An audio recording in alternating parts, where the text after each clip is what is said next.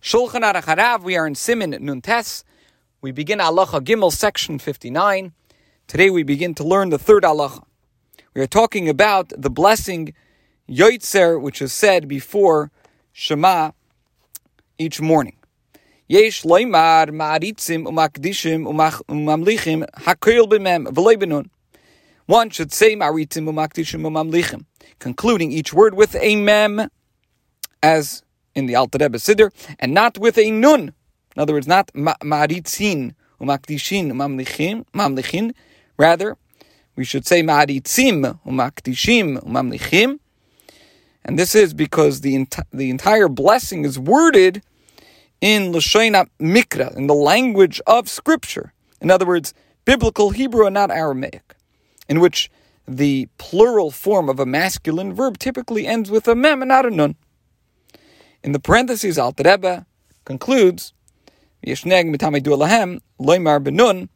are some who, for an esoteric reason known to them, end these words with a nun. But again, as we stated earlier, in Alter Rebbe's Siddur, it says maritzim umakdishim umamlichim with a mem, as it does in the uh, language of the Torah of Scripture. Halacha Dalid four. Brachas elu shal kriyashma hashliach tzibur moitzi yidei chavasan afilu mi. When reciting these blessings, which precede the Shema, the shliach tzibur may enable a multitude of, of people that are listening, of a congregation that is listening, to discharge their obligation to recite them.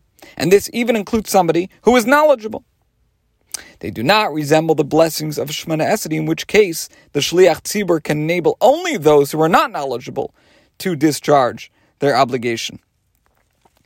But otherwise, if somebody is knowledgeable, they have to say the Shemana Esrei by themselves. But in this case, in the blessings of Shema, the Shliach Tzibur can discharge the obligation, uh, even for somebody who knows how to say them.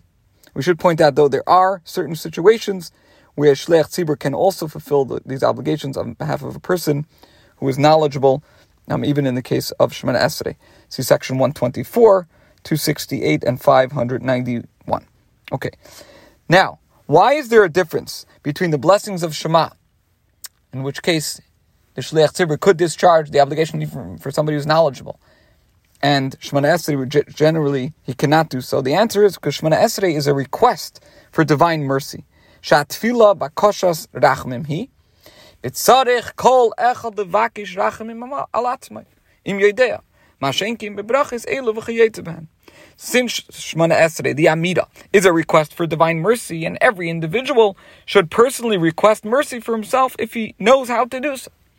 This is not the case with regard to these, and we're talking here about the blessings of Shema, and similar blessings. And since the blessings preceding Shema are blessings of praise, the Shliach Tzibor may praise God on behalf of an, entire congregation. Umi Makim, nonetheless, despite this allowance, the Shliach Tzibor may fulfill these obligations only on behalf of a Tzibor, on behalf of a congregation. In other words, when there are nine people listening, and responding kol.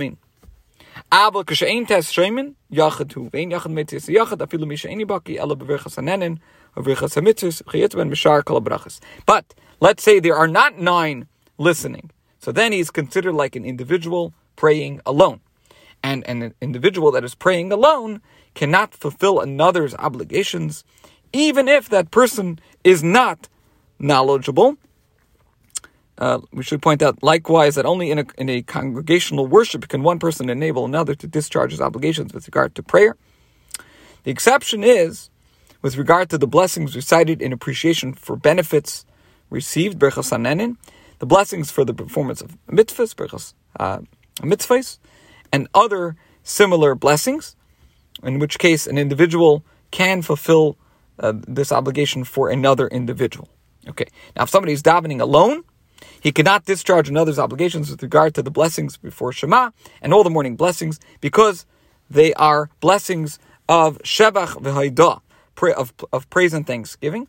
And it was ordained that they should be recited verbally or to be heard Birov Am amidst a multitude, Shehi Hadras Melech, because this manifests the uh, king's glory, the famous saying, B'ravam hadas melech. In other words, that nine people listen to one individual and respond, Amen.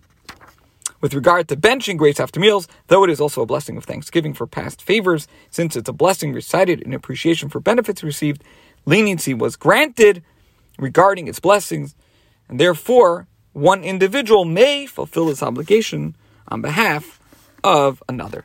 This concludes today's share.